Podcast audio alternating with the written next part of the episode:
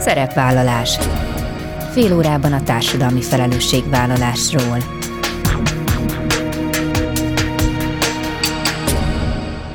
Jó napot kívánok! Bíró Bori köszönti Önöket! Adásainkban hétről hétre példákat hozunk arra, hogy egy-egy cég vagy intézmény, netán magánszemély, milyen formában, milyen eszközökkel járul hozzá anyagi gondok, társadalmi problémák orvoslásához, az életminőség javításához, a fenntartható fejlődéshez. Így módon is kifejezve, hogy felelősséget érez azért a környezetért, amelyben él és dolgozik. A Szociál Mária legrégebbi Európai Társadalmi Innováció díj, amely 2005 óta minden évben 15 kiemelkedő projektet díjaz, és a pénzbeli elismerés mellett elsősorban a társadalmi innovációk nyilvános platformját kínálja Közép-Kelet-Európában. A pályázatok Ausztria, Magyarország, Csehország, Szlovákia, Horvátország és Szlovénia területéről érkeznek. A szakmai zsűri idén a hat különböző ország 275 pályázata közül választotta ki a három fődíjas és további 12 nyertes projektet, köztük három kiváló magyar kezdeményezést. Közülük ma kettőt mutatunk be. A befogadó óvodák a roma gyerekek deszegregációjáért dolgozik Budapest 8. kerületi óvodáiban, deszegregációs és inkluzív intézkedések megvalósításával és az óvoda pedagógiai módszertan megújításával. A civil szervezetek és az önkormányzat összefogásával a cél egy olyan fenntartható integrációs modell és inkluzív óvodarendszer kialakítása, amely minden gyerek fejlődését támogatja, és képes kompenzálni a társadalmi és az etnikai származásból eredő hátrányokat. Kende Ágnes a Róza Park szalapítvány szakmai vezetője avat be a részletekbe. A műsor második felében az Etesd a Dokit című projektet mutatjuk be, amely igen gyorsan reagált a COVID-19 világjárvány okozta akut és összetett kihívásra. A projekt csapat személyes és szakmai hálózatait felhasználva azonosította és adaptálta programját, hogy egyszerre több érintett közösséget, az egészségügyi és a gasztronómiai dolgozókat támogathasson. Megoldásuk válasz egyszerre több társadalmi kihívásra, a járvány okozta egészségügy megnőtt terheire, munkahelyek elvesztésére és az élelmiszer pazarlásra. A projekt képviselője Pancsovai Zita lesz a vendégem. Ezek a mai témáink, tartsanak velünk! A Szociálmari idei nyertes projektjei mellett 12-en nyertek 2000 eurós díjat, köztük három magyar projekt is. Elsőként a befogadó óvodákról lesz szó. A vendégem pedig Kende Ágnes, a Róza Parks Alapítvány szakmai vezetője. Jó napot kívánok! Jó napot kívánok! Hát első körben szeretettel gratulálok ehhez a, talán azt mondhatom, hogy a civil szférában az egyik legrangosabb nemzetközi elismeréshez. Köszönjük szépen, és mi is nagyon örülünk, hogy elnyertük ezt a díjat. Hogy egy olyan fenntartható integrációs modellt és inkluzív óvodarendszert dolgoztak ki, aminek egyébként már az eredményeiről is be tudnak számolni, mégpedig a nyolcadik kerületben. A Rosa Parks alapítvány indította ugye a befogadó óvodák projektet. Honnan kezdődött az önök története, és mi volt a projektnek a kiinduló pontja? Először a Rosa Parks alapítvány már korábban elnyerte egy pályázatot a Partners Hungary Egyesülettel és a Motiváció Egyesülettel közösen, és az eredeti célja a programunknak az volt, hogy olyan iskolák, akik szegregációs terben kimondták a szegregációk a tényét, ott a fenntartónak, tehát nevezetesen a tankerületeknek vagy bezáratni kellett volna az iskolát, vagy pedig olyan stratégiát kidolgozni, amitől a szegregáció meg tud szűnni. És eljövileg mi ebben a programban segítettük volna a szakmai fejlesztését ezeknek a településeknek az oktatási intézményeiben, hogy ez a deszegregációs vagy a integrációs folyamata a roma gyerekeknek sikerrel történjen meg. Ennek egyrészt keresztbe tett a politika mert a tankeletek iskoláiban nagyon nehéz civilként bekerülni, másrészt pedig a Covid is megakasztotta a mi munkásságunkat, és ekkor került a szemünk elé ez a pályázati lehetőség, és kerestük meg Piko Andrást, a 8. kerületnek az ellenzéki polgármesterét, hogy mi lenne, hogy akkor az óvodák, amik most még az önkormányzatokhoz tartoznak, hogy ott csinálnánk tulajdonképpen egy hasonló befogadás szemléletét erősítő, illetve egy ilyen inkluziós programot. Ott is volt, illetve van is tulajdonképpen még szegregált vagy szegregálódó óvoda, tehát ez a konzorcium, szakmai konzorcium korábban igazából más célból jött létre, uh-huh, uh-huh. próbálta megkeresni magának a lehetőséget, hogy akkor tovább folytassa ezt a fajta munkát, és akkor így pályáztunk, az önkormányzat lett a főpályázó, ez a konzorcium tulajdonképpen a szakmai segítője ennek a pályázatnak, és akkor ebben a konzorciumi együttműködésben pályáztunk az Európai Bizottsághoz egy pályázathoz, amit meg is nyertünk. És hogyan működik maga a program? Tehát egészen a nulladik ponttól kezdve, hogy azt mondják, hogy itt van egy óvoda, ahol szükség van önökre, ahol, ahogy említette, ugye még mindig fennáll a szegregáció, mint olyan. Mit lehet tenni? Önök érkeznek kívülről kvázi civilként, kikkel és hogyan tudnak együttműködni? Hát a szerencsés helyzetünk, hogy ez az önkormányzat a főpályázó, tehát uh-huh. maga a fenntartó, így aztán nyilván könnyű megközelíteni nekünk az óvodákat, hiszen ebben mi együtt vagyunk benne. Hát egyébként egy ilyen dolog sok minden, először is volt egy olyan kutatási lábbal fölmértük, hogy milyen helyzet a kerületben. Megpróbáltuk újra rajzolni a kerületnek a szociális térképét, hol laknak a leghátrányosabb helyzetű családok, hol kevésbé. És ez szerint újra rajzoltuk az óvodai körzeteket, ami óvodai körzetek már jobban megfeleltek annak, hogy az egyes körzetek között ne legyen nagyon nagy különbség a hátrányos, illetve a nem hátrányos helyzetű családok között. És ezekben az újra kialakított körzetek szerint indultak elvileg már ebben az idei tanévben az óvodák, de egyébként ez most még nagyon-nagyon látványos változás. Nem hozott abban az értelemben, hogy az egyszeri szülő, aki bevitte a gyerekét, az nem látott hatalmas változásokat, de minden esetre ez már egyfajta igazságosabb kialakítása volt a legalább a körzeteknek. Plusz van egy óvoda, ami jövő évtől már nem indul újra. Ez az Ankó utcában volt egy óvoda, ahol csak roma gyerekek jártak, csak nagyon hátrányos helyzetű gyerekek, és ez az óvoda tulajdonképpen megszűnésre kerül felmenő rendszerben, és elkerülnek a gyerekek, illetve az már új gyerekek be se kerültek már ebben a tanévben, tehát, hogy azok, akik abban a körzetben vannak, ez a körzet szét lett osztva a többi óvoda között, tehát azok a családok, akik itt laknak, azok most már több óvodába kezdték meg, illetve kezdik meg jövőre a tanévet, és ezen kívül ez tulajdonképpen az administratív része a dolognak, ettől még nem lesz egy, egy óvoda befogató, tehát nyilvánvalóan a szemléleten is dolgozni kell, és a Partners Hungary Egyesület, illetve a mi nekünk rokonszármazású szociális munkásunk, illetve egy mozgásfejlesztéshez értő gyógypedagógusunk, továbbá a motiváció műhely, aki mindenféle társasjáték képzésekkel. Tulajdonképpen az óvoda belső életéhez próbálunk segítséget nyújtani, szemléletváltást elősegítő képzésekkel, társasjátékokkal, eszközökkel, csoportszobák átalakításával, szociális munkával. Tehát tulajdonképpen ez már a soft része a programnak, túl azon, hogy meg átalakítottuk a körzeteket. Ágnes, pont a, a szemlélettel kapcsolatban szeretném kérdezni. Egyrészt, hogy eddig hány óvodába jutottak el, és ami talán ennél is fontosabb, hogy ahol már működik a projekt, ott hogyan fogadják ezt, mert az alapján, amit az imént vázolt, azért ugye az óvodák részéről is egy hajlandóságnak mutatkoznia kell arra, hogy ők nyitottak legyenek arra, hogy másként működjenek, hogy meghallgassanak kívülről érkező szakembereket. Ezzel kapcsolatban mi a tapasztalat? Tapasztalat? Hát egyrészt az, hogy nyilván ez nem ilyen drasztikusan, most én foglaltam itt össze szakmailag amit a célokat, de hát ez nyilván nem is így csapódik le. 12 óvoda van, tagovoda van tulajdonképpen, mert egy nagy közös óvodához tartozik az összes óvoda a 8 kerületben. Minden óvodának nyújtunk szolgáltatásokat, amik szemmel látnak semmi köze ilyen értelemben az inkluzióhoz. Tehát bűvészovit csinálunk, Minecraft programok vannak, angol tanulhat az összes gyerek most az óvodában ingyenesen, sőt valami német program is van. Tehát egy csomó olyan program van, ami vonzó a középosztálybeli szülők számára is, tehát ilyen értelemben teljesen észrevétlenül történik ez a dolog. Tehát ilyen értelemben minden óvodában ott vagyunk, de vannak olyan kiemelt területek, ahol nyilván problémásabb a helyzet, ott több erőforrást is adunk, és hát persze ami ebben nagyon fontos, hogy a pedagógusokat túl azon, hogy a a szemléletváltozáson próbálunk dolgozni.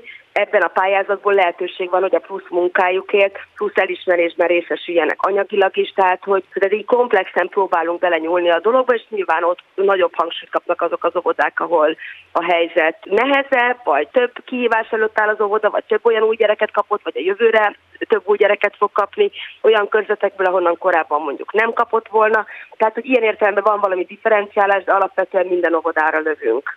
Világos, talán úgy fogalmazott, hogy szinte észrevétlenül történik, nyilván a szülők számára, vagy legalábbis ez is a cél abban, hogy ne egy drasztikus váltás történjen, hogy a szülők részéről milyen a fogadtatás, egyáltalán érkezik-e önökhöz visszajelzés, és itt akár a roma családokról beszélünk, akár azokról a középosztálybeliekről, akiknek mondjuk adott esetben korábban esetleg a gyerekeik nem jártak közösen roma gyerekekkel óvodába.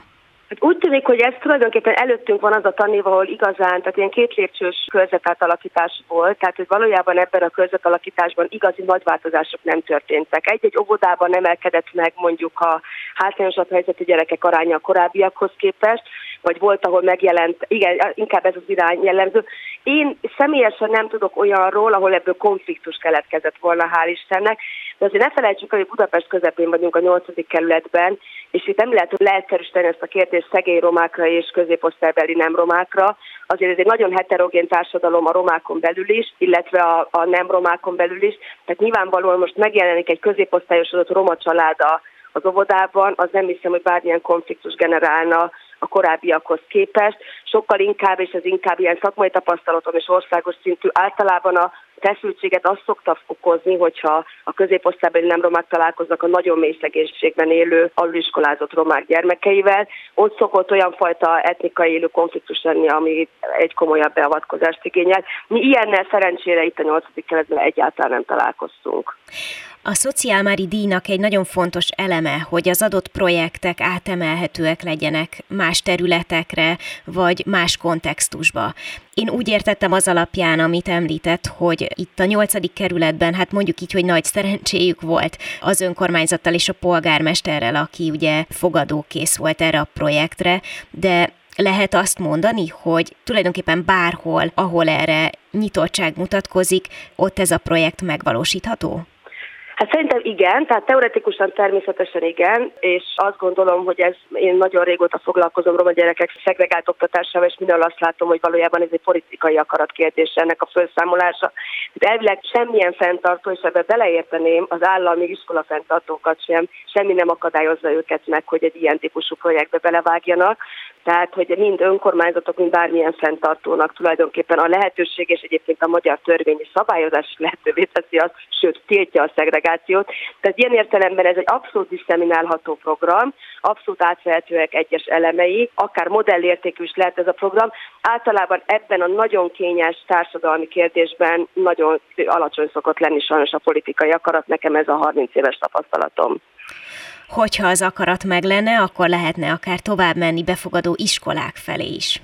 Pontosan, így gondoljuk, és szeretnénk is erre kísérletet tenni. Már tettünk is látogatást a belső Pesti tankerület vezetőjénél, hogy megpercjük ezt a témát. Nyilván nekünk ebben az informális szinten egyáltalán nem volt elutasító, de hát olyan fajta lehetetlenségekre hivatkozott, amitől azt mondta, hogy most például egy új körzethatár átalakításba az iskolák szintjén nem vágna bele. Hát minden esetre sok sikert kívánunk Önöknek a jövőben is a projekthez, a befogadó óvodákról beszélgetünk, és hát különösen gratulálok a Szociálmári díjhoz, mert ez egy, nagyon ez egy nagyon-nagyon szuper elismerés és visszajelzés. Kende Ágnessel, a Róza Parks Alapítvány szakmai vezetőjével beszélgettem. Köszönöm az interjút. Köszönöm szépen, viszont hallásra!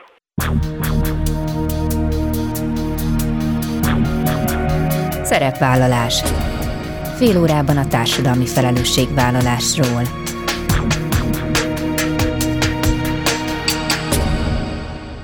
Továbbra is a Szociálmári Nemzetközi Díja témánk, és ahogy az előző projekt, úgy szintén a 12 2000 eurós díjat nyert projektek között van az Etesd a Dokit, és ennek a projektnek a képviselőjét Pancsovai Zitát köszöntöm a telefonnál, jó napot kívánok! Jó napot kívánok, üdvözlöm én is a hallgatókat. És mielőtt belevágunk, szeretettel gratulálok a díjhoz. Nagyon szépen köszönjük, hatalmas megtiszteltetés, hogy egy, hogy már jelöltek minket, és a második pedig, hogy ezek után nyertünk is. Hatalmas volt öröm, amikor kihirdették a nyerteseket, és mi is köztük voltunk. Hát nem csodálom, azért ez egy nagyon-nagyon rangos díj a civil szférában, és amellett, hogy ugye nem csak Magyarországon, hanem a közép-kelet-európai régió több országában is meghirdetik és díjaznak, különösen nagy elismertségnek örvend. Úgyhogy még egyszer gratulálok, és hát akkor térjünk rá a projektjükre, kvázi a koronavírus járványnak köszönhetik, hogy ezt életre hívták, és hát többszörös a célja, és többféle területet is érint, úgy, mint például az egészségügy, a vendéglátás, vagy a fenntarthatóság. De hogy ne beszéljünk rébuszokba, milyen kihívásra találtak választ önök? Amikor 2020 március közepén egyszer csak be kellett zárnia az egész világnak, akkor ugye mindenkiben benne volt ez a, ez egy a csodálkozás, meg egy ilyen tettvágy az én közvetlen környezetemben, hogy ugye valahogy ezt a szituációt meg kell oldani, fel kell oldani, jobbá kell tenni, ugye mindenki szeretett volna tenni valamit, és mi is így tettünk jó pár vendéglátásban dolgozó kollégámmal, ismerősömmel, barátommal, beszállítónkkal, tehát üzletfeleinkkel, üzleti partnereinkkel, hogy... Mert hogy, bocsánat, azt le kell szögezni, ugye ez itt a vendéglátás területén dolgozik egyébként. Igen, igen, igen, igen, igen. Nekem van egy rendezvényhelyszínem a belváros közepén, és ugye nekünk is úgy, mint nagyon sok, vagy szinte az összes vendéglátóhelynek a vendégek elől be kellett zárnunk a kapukat, és ezért itt maradtunk gyakorlatilag alapanyaggal, munkaerővel, tettvágyjal és tenni akarással a COVID első hullámában, és ez az ötlet merült föl, hogy ugye itt vagyunk mi, itt a hely, itt vannak az alapanyagok, csináljunk ebből valami jót, tehát főzzünk, ugye ezt, ezt tudjuk csinálni, főzzünk. És akkor nekiálltunk főzni, és azokat az embereket szerettük volna támogatni, akik ugye így nappal átéve magán életüket, meg saját magukat feláldozva mentették az embereket Covid ellen. És akkor tulajdonképpen ugye azzal a rendelkezésre álló alapanyaggal, ami mondjuk egészen egyszerűen mondva tönkrement volna, fogták magukat, és azt mondták, hogy ellátogatnak különböző egészségügyi intézményekbe, ahol próbálnak azzal is segíteni, hogy ételhez juttatják az ott dolgozókat. Pontosan először azokat az alapanyagokat használtuk fel valóban, amik ugye rendelkezésre álltak, és akkor utána, amikor nagyon hamar, tehát ez ilyen napokról beszélünk, nagyon hamar felállítottunk egy rendszert, beindult ez az ellátólánc, akkor már nem is kellett amúgy szinte magunktól keresni alapanyagot, hanem jöttek a felajánlások. Tehát akkor utána már azok a, azok a termelők, beszállítók, akiknek ugye szintén megakadt az a része a folyamatuknak, hogy ugye felvegyék az általuk megtermelt vagy elszállított, beszállított árut, valamit kezdeniük kellett vele, és ők sem akarták, hogy, hogy ez kárba menjen, és szerettek volna jó ügyet segíteni. Tehát nagyon hamar egymásra találtunk. És akkor tehát az alapanyagot odaadták, mi pedig megfőztük, az egészségügyi dolgozóknak pedig el tudtuk juttatni. És ez, ez azért is volt jó, ugye, mert legalább nekik akkor erre nem kellett gondolni. Mondjuk a koronavírus járványt megelőzően mi volt a tapasztalat, a vendéglátás mint terület? Mennyire áll oda a társadalmi felelősségvállalás mellé? Mennyire volt az jellemző korában, hogy bármilyen társadalmi ügyet támogattak, segítettek? Szóval, hogy egyáltalán valamilyen pozitív társadalmi változást generáljanak. Én azt mondom, hogy biztos, hogy voltak erre mindig is törekvések az én közvetlen környezetemben, tudom mondani, biztosan voltak ilyenek, de az a fajta összefogás, és az a fajta egymás segítése, és, és egy ilyen civil akció, ami az első hullámtól kezdődően alakult ki, a vendéglátásban dolgozók csoportjából, szerintem ez példanélküli. Ilyen, ilyet én, én, én nem tapasztaltam, és, és azt mondom, hogy azóta sem lehet ezt felülmúlni, mert ez valami olyan erős összefogássá nőtte ki magát, magát, hogy egy egyszerű civil kezdeményezésből, ami, amiből indult az ETS Dokit, ebből mi is ki tudtuk alakítani ezt, hogy most már egy non-profit közhasznú szervezetként tudunk tevékenykedni, és most már azon felül, hogy azokat segítjük étellel, akiknek szükségük van rá, most már tudunk új mélyebbre is nyúlni, hogy edukációt nyújtani a fiatalabb, azaz a gyerekgenerációknak, tehát hogy a, gyakorlatilag a nulladik perctől kezdve megmutassuk nekik azt, hogy hogy lehet egy olyan társadalomban élni, ami, ami ugye mindent felhasznál, ami tudatosan figyel arra, hogy a lehető legkisebb temetet termelje, és, és ne pazaroljon. Igen, hát ez roppant fontos, mert ugye az élelmiszer az egyike a legpazarlóbb területeknek, és itt akár beszélhetünk az egyéni felhasználásról, vagy a vendéglátóiparról is, de ez biztos, hogy az élelmiszer nagyon-nagyon sok megy a kukába, ugye erről vannak különböző adatok, hogy mennyit dobunk a szemétbe, ahelyett, hogy azt egyébként további felhasználásra tudnánk eljutni juttatni, az hogyan alakult, vagy minek volt köszönhető, hogy említi Zita, hogy tulajdonképpen az első pillanattól kezdve nagyon sokan csatlakoztak. Tehát mi lehetett az a momentum, amikor úgy érezték a különböző partnerek és a csatlakozni vágyók, hogy ebben részt szeretnének venni? Szerintem az ötlet maga zseniális volt, tehát hogy tényleg valós segítséget tudunk nyújtani azoknak, akik most mindennél többet teszik azért, hogy a COVID ellen vagy a COVID-ban küzdjenek. Egy olyan erős kapcsolódási pont volt mindenki számára, aki tudott főzni, annak azért, akinek volt étterme azért, akinek alapanyaga volt azért, aki csak szállítani tudott, akár biciklivel, vagy akár autóval, vagy azért, mert éppenséggel egy olyan cégnek dolgozik, hogy egy olyan cége van, aki hűtött árut szállít éttermeknek, és most ott ugye nem kell éttermeknek hűtött árut szállítania, ott álltak a, a sofőrjei, ott álltak az autói, és, és egyszerűen mindenki azt nézte, hogy hol tud segíteni. Tehát ezek a, ezek a kapcsolódási pontok voltak, amik összehozták ezt a nagyon hamar, nagyon jól működő gépezetet. Számokban kifejezve milyen eredményekről lehet beszámolni?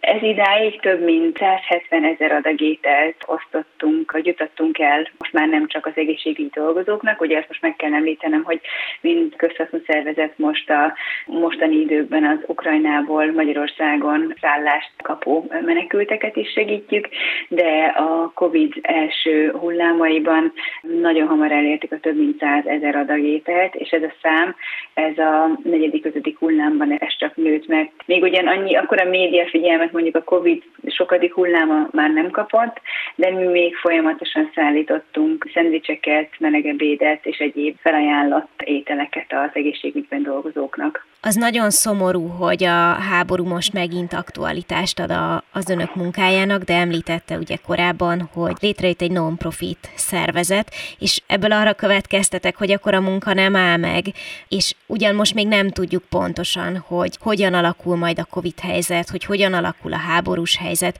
de akkor, hogyha jól értem, akkor mindenképpen folytatják a munkát.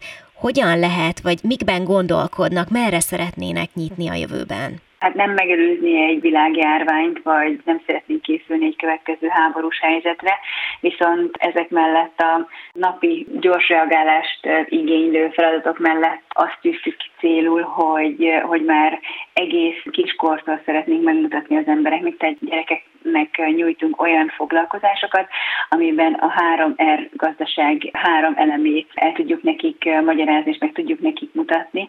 Tehát a reduce, reuse és recycle, hogy kevesebbet vásároljunk, újra felhasználjuk azt, amit már megvettünk, illetve újra hasznosítsuk, hogyha már nincsen rá szükségünk. Ezt az élet, és illetve a gasztronómia bizonyos területein hogy tudják megvalósítani, és hogy tudják ezt szerint élni az életüket.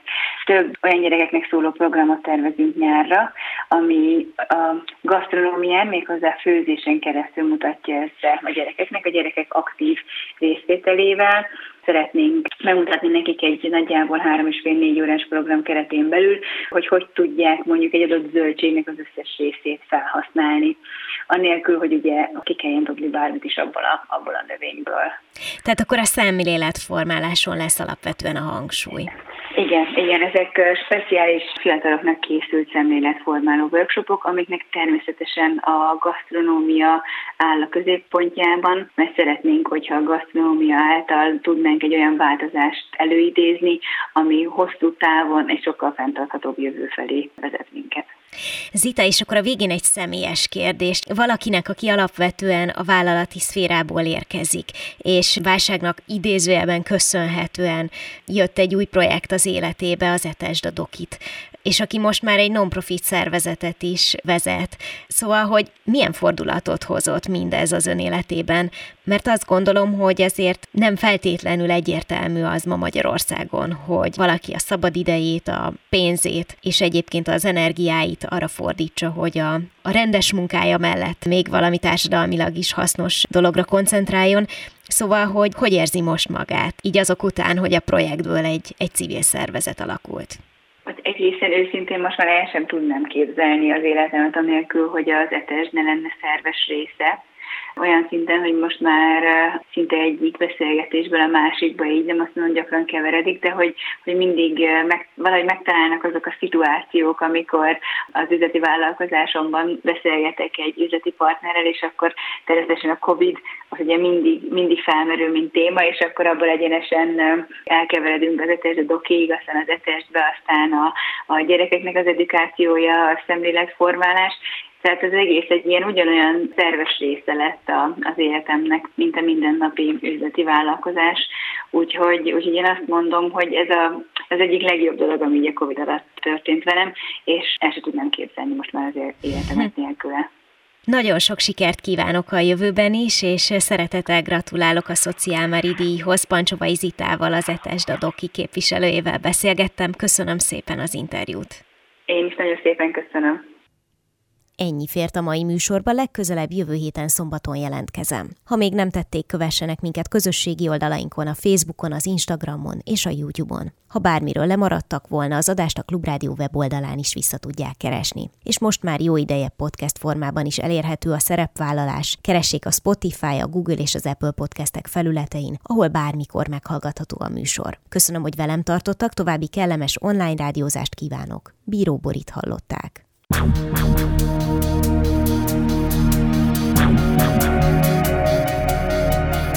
A Szerepvállalás című műsorunkat hallották.